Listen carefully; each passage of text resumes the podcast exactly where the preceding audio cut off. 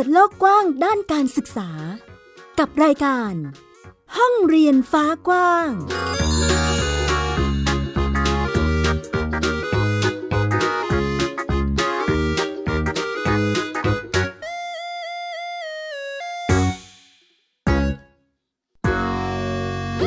สวัสดีค่ะ ต้อนรับคุณผู้ฟังทุกท่านเข้าสู่รายการห้องเรียนฟ้ากว้างค่ะ กลับมาพบกับมิวไอเอดาสนศรีเช่นเคยนะคะ มีเรื่องราวข่าวสารด้านการศึกษามาเล่าและพูดคุยให้ได้ติดตามกันเช่นเคย วันนี้ค่ะหลากหลายประเด็นเลยทีเดียวที่น่าสนใจนะคะ ช่วงนี้วันนี้เลยก็ว่าได้เป็นวันเลือกตั้งอบตนะคะในต่างจังหวัด ซึ่งเราก็ยังคงจับ ตากับประเด็นนี้อยู่ว่ามันมีความเคลื่อนไหวหรือว่าเกี่ยวเนื่องเชื่อมโยงอะไรกับด้านการศึกษากันบ้าง ซึ่งวันนี้ค่ะเยาวชนอยู่ที่บ้านเลโคอำเภอศพเมยจังหวัดแม่ฮ่องสอนนะคะจะพาไปติดตามบรรยากาศก่อนการเลือกตั้งกันว่าเป็นอย่างไร รวมไปถึงเรื่องของการปฏิรูปการศึกษา และแนวทางการเปิดเรียนของจังหวัดเชียงใหม่ จะเป็นอย่างไรไปติดตามรายละเอียดกันค่ะ ไทย PBS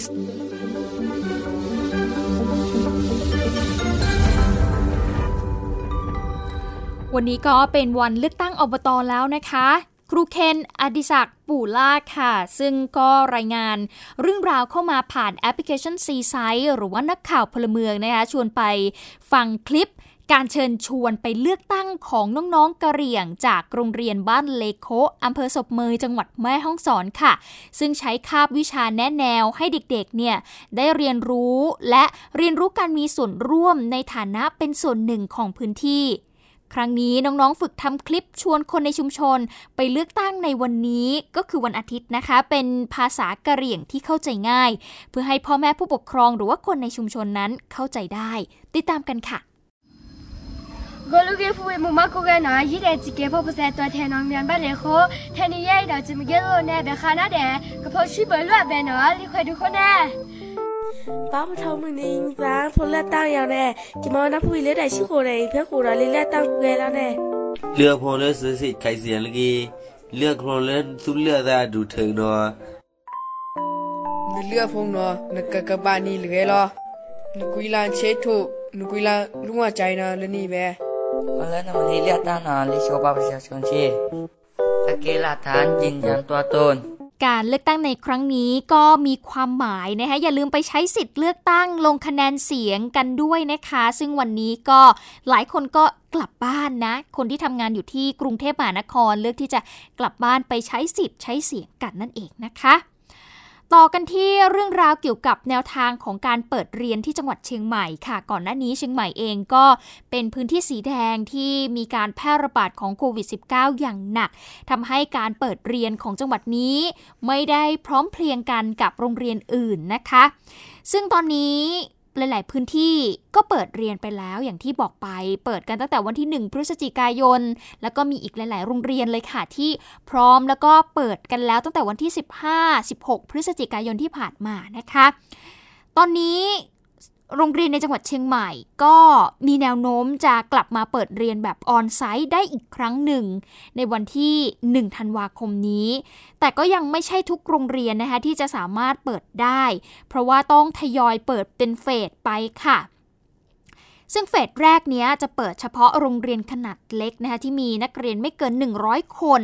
และก็คุณครูเนี่ยได้รับการฉีดวัคซีนครบ 100%แล้วถึงจะเปิดได้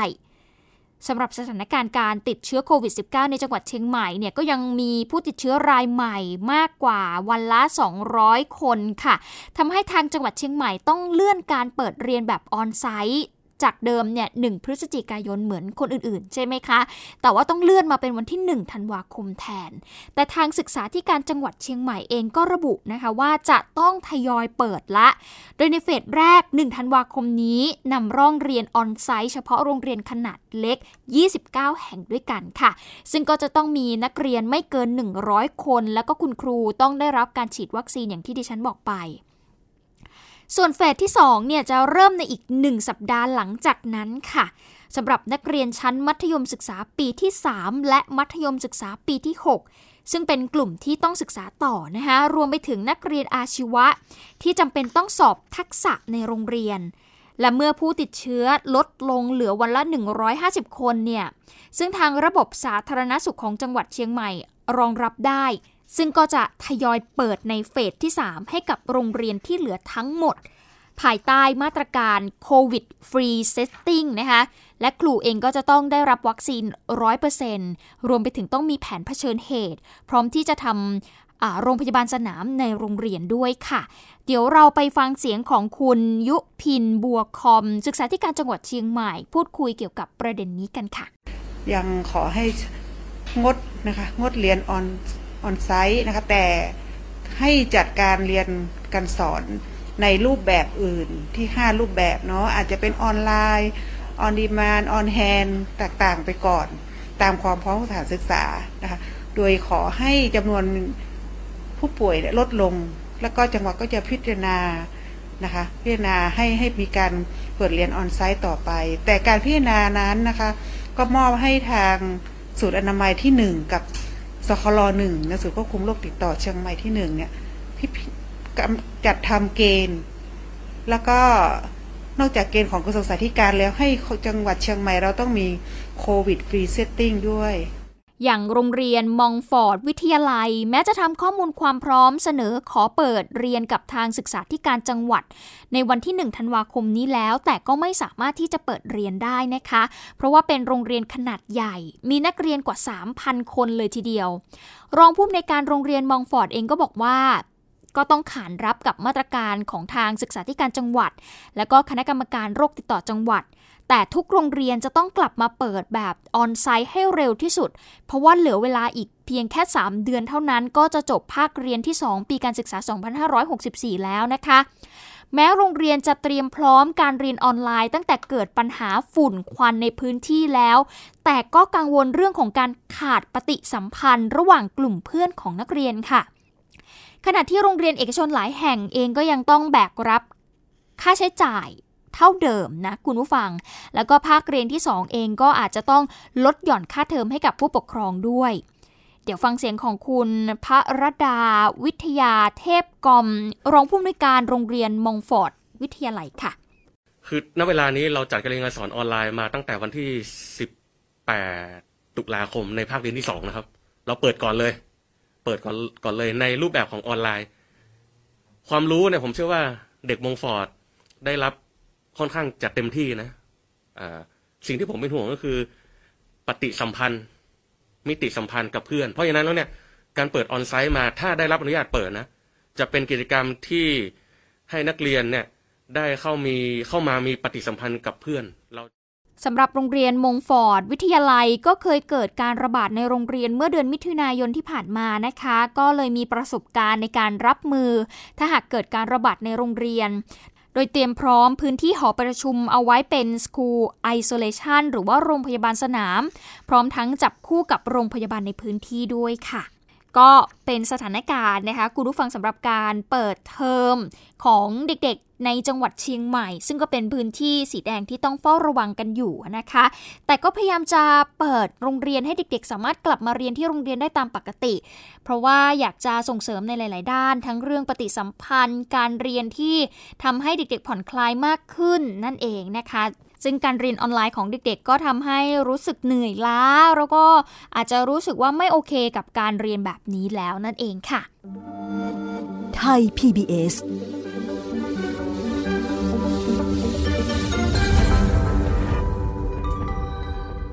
ต่อกันที่ประเด็นเรื่องของการปฏิรูปการศึกษากันบ้างค่ะสถานการณ์โควิด -19 ก็ยังคงกระทบกับการเรียนการสอนอย่างต่อเนื่องนะคะ ซึ่งวันนี้ ก็ยังมีโรงเรียนอีกกว่าครึ่งประเทศเลยทีเดียว ที่ยังคงจัดการเรียนรู้ทางไกล แล้วเราจะหาทางรอด หรือว่าต้องปรับตัวอย่างไร เวลานี้แทบทุกวงการการศึกษาพยายามสร้างหลักสูตรที่ค่อนข้างจะยืดหยุ่นและหลากหลายให้กับเด็กๆนะคะช่วง 4-5 ปีมานี้ก็มีหลักสูตรใหม่ๆ เกิดขึ้นมากเลยค่ะ โดยเฉพาะระดับมัธยมศึกษา เมื่อก่อนเนี่ยมักจะมีทางเลือกไม่เท่าไหร่เนาะอย่างเช่น สายวิทย์ สายศิลป์แต่ตอนนี้ไม่ใช่แค่นี้เท่านั้นค่ะ อย่างโรงเรียนองค์การบริหารส่วนจังหวัดเชียงราย เขามีประกาศรับสมัครนักเรียนชั้นประถมศึกษาและมัธยมศึกษา ซึ่งมีหลักสูตรให้เลือกเรียนมากถึง 19 โปรแกรมวิชาเลยทีเดียว ใครที่สนใจอะไรเน้นๆเรื่องไหนก็สามารถเลือกได้เลยนะคะ อย่างเช่น ห้องเรียนเตรียมความพร้อมสู่พาณิชย์นาวี จะเรียนหลักสูตรนายประจำเรือ จะเน้นวิทยาศาสตร์ คณิตศาสตร์ หรือว่าจะเป็นสาขาพนักงานประจำเรือสำราญ เน้นภาษาอังกฤษจริงจังตั้งแต่ชั้นมัธยมเลยก็ว่าได้ค่ะ หรือใครที่อยากจะเรียนห้องเรียนด้านอุตสาหกรรม บริการและการบิน นวัตกรรมการจัดการเกษตรสมัยใหม่ วิศวกรรมซอฟต์แวร์ ศิลปะสู่ศิลปิน ความเป็นเลิศด้านธุรกิจค้าปลีก ภาษาต่างประเทศต่างๆ เตรียมครูเตรียมแพทย์มีหมดเลยนะคะ ส่วนใครยังไม่รู้ว่าตัวเองสนใจอะไรก็มีห้องเรียนผู้นำแห่งการพัฒนา เรียนวิชาพื้นฐาน อย่างเช่นเรื่องการถ่ายภาพ ถ่ายวิดีโอต่างๆ ไปก่อนสำคัญคือทุกโปรแกรมไม่มีสอบจัดลำดับความสามารถค่ะวิธีจัดการศึกษาของโรงเรียนองค์การบริหารส่วนจังหวัดเชียงรายได้ถูกนำเสนอในงาน Good Society Summit 2021 ปีนี้จัดขึ้นในรูปแบบไฮบริดค่ะ เน้นเปิดวงคุยออนไลน์ การสร้างสังคมที่ดีด้านการศึกษา มีพลังทางสังคมที่เป็นนักเรียน ครูผู้ปกครอง แล้วก็องค์กรเครือข่ายจากภาคส่วนต่างๆ อย่างเช่น ภาควิชาการ ภาคประชาสังคม ภาคธุรกิจ รวมกว่า 30 ภาคีมาหารือกับประธานกรรมการ ในคณะกรรมการปฏิรูปประเทศด้านการศึกษา ในประเด็นโรงเรียนเล็ก โรงเรียนขนาดกลาง แล้วก็เด็กที่หลุดออกจากระบบการศึกษา แล้วก็การพัฒนาทักษะชีวิตด้วย ซึ่งก็มีข้อสรุปเห็นตรงกันนะคะว่าข้อมูลจากเวทีนี้เนี่ยจะนำไปสู่การทำงานข้ามภาคส่วน ปรับปรุงหลักสูตรจริงจัง แล้วก็ผลักดันการใช้ Big Data จากระบบสารสนเทศขนาดใหญ่ที่ชื่อว่า IC ของกองทุนเพื่อความเสมอภาคทางการศึกษา ในการออกแบบนโยบายในการแก้ไขปัญหาการศึกษาแบบตรงจุดนะคะ โดยเฉพาะความเหลื่อมล้ำระหว่างโรงเรียนนั่นเอง เดี๋ยวฟังเสียงของคุณวิเชียนพงศธร คณะทำงานภาคีเครือข่าย Good Society Summit 2021 ค่ะ ผมคิดว่าส่วนหนึ่งเนี่ยเราอาจจะไปคุ้นเคยหรือไปเข้าใจว่าเออเรื่องการจัดการเรื่องการศึกษาเนี่ยเป็นเป็นหน้าที่ของกระทรวงศึกษา เป็นผู้ใช้บริการเอาลูกเราไปส่งที่โรงเรียนเฉยๆ ต้องรับผิดชอบในฐานะผู้มีส่วนได้เสีย ในการที่จะช่วยกันพัฒนาให้กับการศึกษาเราดีดีขึ้นให้จนได้นะครับ อย่าเอาแค่ชีวิตไปฝากที่กระทรวงศึกษามีความจำคัญจำเป็นนะมีบทบาทสำคัญในกระทรวงศึกษาแต่อย่าไปถือว่าแค่นั้นแล้วเราสบายใจกับมัน ก็เป็นอีกหนึ่งตัวอย่างนะคะที่น่าสนใจมากเลยทีเดียวเกี่ยวกับการปรับเปลี่ยนรูปแบบการเรียนรู้ของเด็กๆ ในรูปแบบใหม่ แนวทางใหม่ที่จะช่วยให้เขานั้น สามารถเน้นความรู้ของเขาเฉพาะทางได้ แต่ก็ไม่ได้ทิ้งสำหรับเด็กที่อาจจะยังค้นหาตัวเองไม่เจอนะคะ ก็ยังมีห้องเรียนที่ให้เขานั้นได้ฝึกในวิชาชีพอื่น ๆ ที่น่าสนใจเพื่อที่จะค้นหาตัวเองต่อไปได้นั่นเองค่ะเอาละเดี๋ยวช่วงนี้เราพักกันสักครู่หนึ่งค่ะ คุณผู้ฟังช่วงหน้าเรากลับมาติดตามกันต่อ ยังคงมีประเด็นในโซเชียลมีเดียที่น่าสนใจเกี่ยวกับการศึกษานะคะ จะเป็นอย่างไรติดตามช่วงหน้าค่ะ ติดตามรายการของไทย PBS Podcast ได้ทาง www.thaipbspodcast.com แอปพลิเคชัน Thai PBS Podcast หรือฟังทาง podcast ช่องทางอื่น ๆ Spotify SoundCloud YouTube Google Podcast Apple Podcast และ Podbean เพราะวิทยาศาสตร์อยู่รอบตัวเรา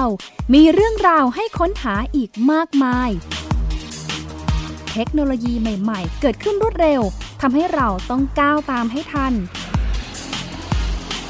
อัปเดตเรื่องราวทางวิทยาศาสตร์ เทคโนโลยี และนวัตกรรม ที่จะทำให้คุณทันโลก กับรายการ s c i e n t e c h ทุกวันจันทร์ถึงวันศุกร์ทางไทย PBS Radio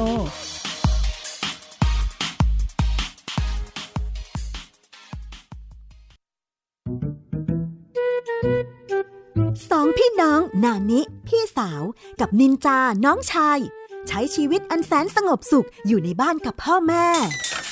นินจา เมื่อไหร่จะเก็บจานสักที กินเสร็จแล้วก็เอาแต่นั่งเล่นเกมอยู่นั่นแหละ โห พี่นานี่ไม่รู้อะไร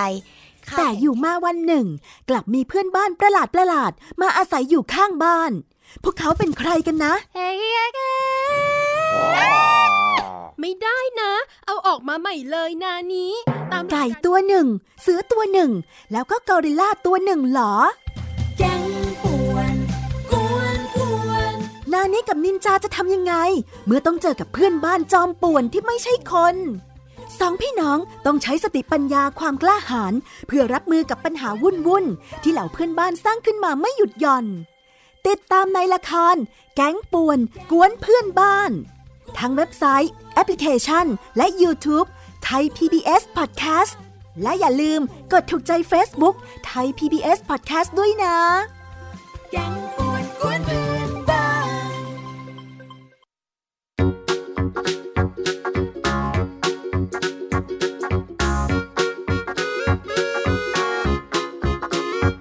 เปิดโลกกว้างด้านการศึกษา กับรายการ ห้องเรียนฟ้ากว้าง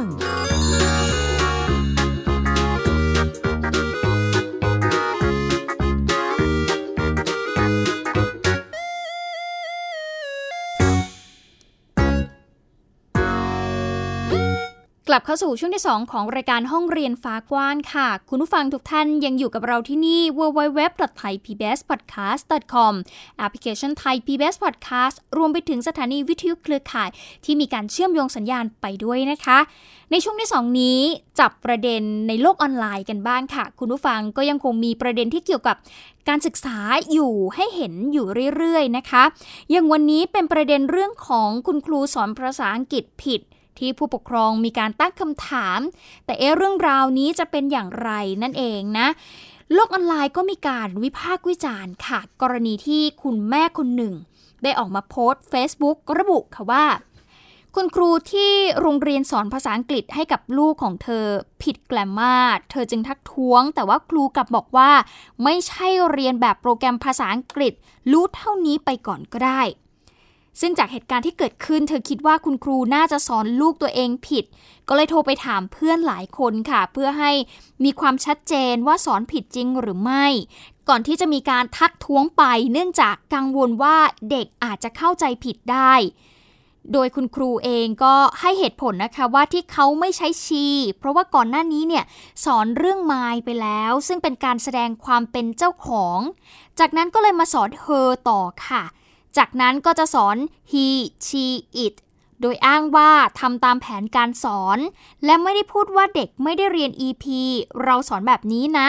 ก็เลยทักท้วงไปว่าถ้าหากครูจะสอนแบบนี้ โจทย์ต้องไม่สร้างความสับสนให้กับเด็ก ซึ่งผู้ปกครองคนนี้เองก็อ้างนะคะว่าทางคุณครูไม่พอใจ จึงได้พูดไปว่ารู้สึกไม่โอเค และไปไม่เป็น พร้อมกับขอให้เปิดวิดีโอคอลถามชื่อ จากนั้นพอเงียบไปปรากฏว่ามีผู้ปกครองส่วนหนึ่ง มีการเปิดไมค์แล้วก็ให้กำลังใจกันค่ะ ให้สู้ๆจึงได้มีการตั้งคำถามว่า นี่คือการทำให้การทักท้วงในสิ่งที่ถูกต้องเป็นเรื่องที่ผิดหรือไม่ อันนี้คือเขาก็มีการทักไปถามนะคะคุณผู้ฟัง ซึ่งก่อนหน้านี้สถาบันภาษา EF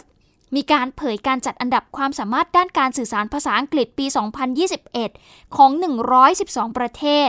และดินแดนที่ไม่ได้ใช้ภาษาอังกฤษเป็นภาษาหลักด้วย รู้ไหมคะประเทศไทยอยู่อันดับที่เท่าไหร่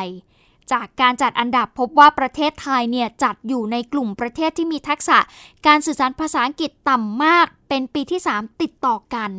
โดยในปีนี้ไทยอยู่อันดับที่ 100 ซึ่งเป็นอันดับสุดท้ายของอาเซียน 100 ใน 112 ประเทศที่มีการจัดอันดับนะคะ ก็น่าโอ้จะบอกว่ายังไงดีล่ะ การศึกษาเรื่องภาษาไทย ภาษาอังกฤษเหล่านี้เนี่ยถือว่ามีความสำคัญมากๆนะ คุณผู้ฟังครูซึ่งถือเป็นคนที่จะนำเอาความรู้ที่ถูกต้องมามอบให้นักเรียนเนี่ยก็ต้องทำการบ้านให้ดีนะคะ ไม่สร้างความสับสนหรือสร้างความเข้าใจผิดในเนื้อหา เพราะไม่อย่างนั้นเด็กจะนำเอาความรู้ที่ได้ไปใช้ในทางที่ผิด อันนี้ก็ต้องฝากเอาไว้ด้วยค่ะ อีกหนึ่งประเด็นค่ะ คุณผู้ฟังที่ตอนนี้นะคะก็น่าจับตามองอยู่เหมือนกัน อย่างเรื่องของคุณครูพรพิมลหลังจากที่ครูพรพิมลเนี่ยเขาได้มีการโพสต์ภาพเอกสารคำสั่งแต่งตั้ง ที่ปรากฏชื่อของครูพรพิมลซึ่งเป็นครูเพียงคนเดียวที่ทำหน้าที่ถึง 4ตำแหน่ง และยังควบตำแหน่งรักษาการผู้อำนวยการโรงเรียนด้วย ประเด็นนี้ทำให้สำนักงงานเขตพื้นที่การศึกษาประถมศึกษาสะแก้วเขตหนึ่งได้มอบหมายให้ประธานเครือข่ายครูพื้นที่วังน้ำเย็น ช่วยครูพรพิมลแล้วค่ะ หลังจากต้องรับภาระทั้งการบริหารงานและการสอน แล้วก็ดึงคุณครูจากต่างโรงเรียนเนี่ยไปช่วยสอนด้วยโดยนายจรินถาวรศิลป์ผู้อำนวยการโรงเรียนวัดคลองตาสูตรสามัคคี มารักษาการผู้อำนวยการโรงเรียนวัดเกตแก้ว ตำบลวังน้ำเย็น อำเภอวังน้ำเย็น ในฐานะประธานเครือข่ายครูพื้นที่วังน้ำเย็น เข้าไปช่วยแบ่งเบาภาระในการบริหารงานนะคะหลังจากที่นางสาวพรพิมลศรีพลนอก เขาได้โพสต์ภาพเอกสารคำสั่งแต่งตั้ง ที่แต่งตั้งให้ครูพรพิมลเนี่ยมีหน้าที่ถึง 4ตำแหน่งด้วยกันนะคะ เดี๋ยวไปฟังเสียงของคุณจรินค่ะ ผู้ในการโรงเรียนวัดคลองตาสูตรสามัคคีเกี่ยวกับประเด็นนี้ ผมก็ในฐานะประธานเครือข่ายวันน้ำเย็นก็เลยมาดูแลน้องนะครับ การที่มาตรงนี้ก็คือมาช่วยแบ่งเบาภาระ แล้วก็มา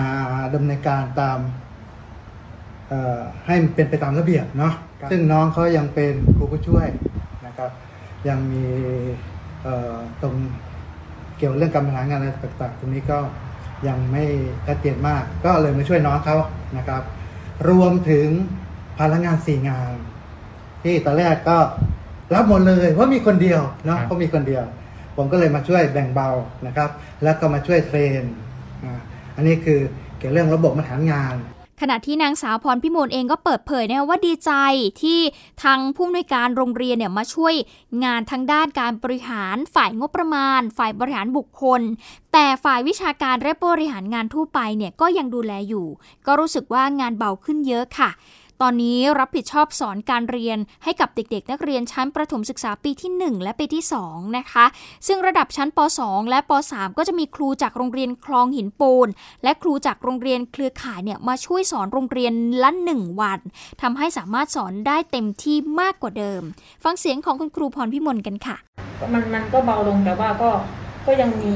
ก็ยังมีแบบให้ทำค่ะก็จะปรึกษาก็จะเหมือนมีที่ปรึกษาเข้ามาเพิ่มคือ พออก็จะมีความเชี่ยวชาญในเรื่องของการบริหารงานหลายอย่าง พอเราไม่เข้าใจอะไรก็เหมือนมีที่ปรึกษาค่ะ จากที่เราเคยอยู่คนเดียวเราไม่รู้ว่าจะไปปรึกษาใครค่ะ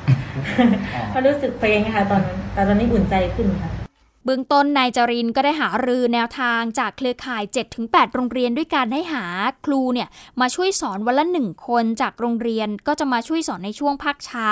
ส่วนภาคบ่ายก็จะสอนกันเอง แล้วก็ยังมีครูเกษียณแล้วก็ภรรยาผู้อำนวยการนะซึ่งเป็นคุณครูที่เกษียณไปแล้วเนี่ยก็เข้ามาช่วยสอนให้กับเด็กๆ ชั้นอนุบาล โดยไม่รับค่าตอบแทนด้วยค่ะ